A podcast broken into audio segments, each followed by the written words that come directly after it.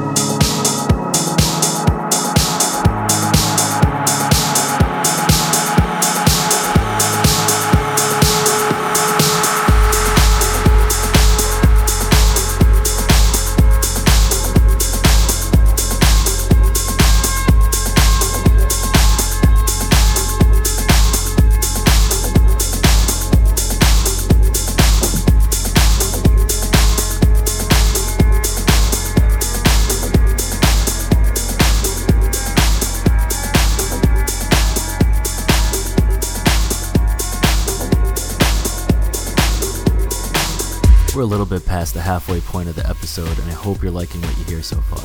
It's been a couple years, but I'll be back in Atlanta on February 18th, a city I've had some amazing gigs at in the past, so I'm really looking forward to it. There are also a couple European gigs I will announce soon, but one is for certain. I will be at Luminosity Beach Festival this year on June 24th. It's definitely a hot ticket, so check out the Luminosity page for ticket details as soon as you can. But enough of that, I hope you enjoy the rest of the episode.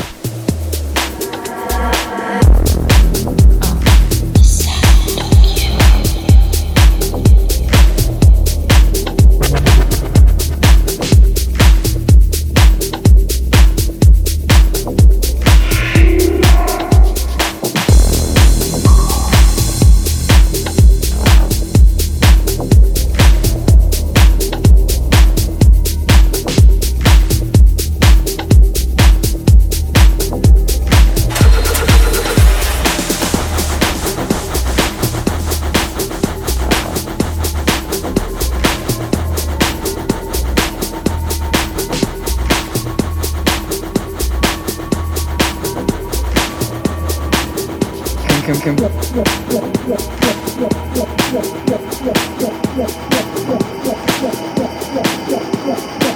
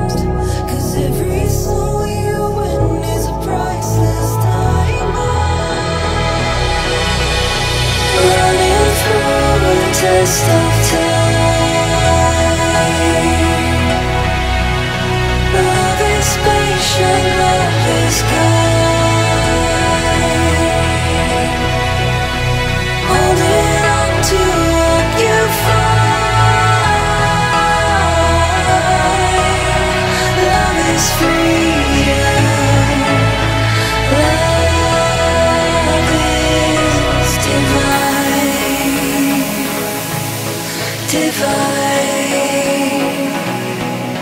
divine.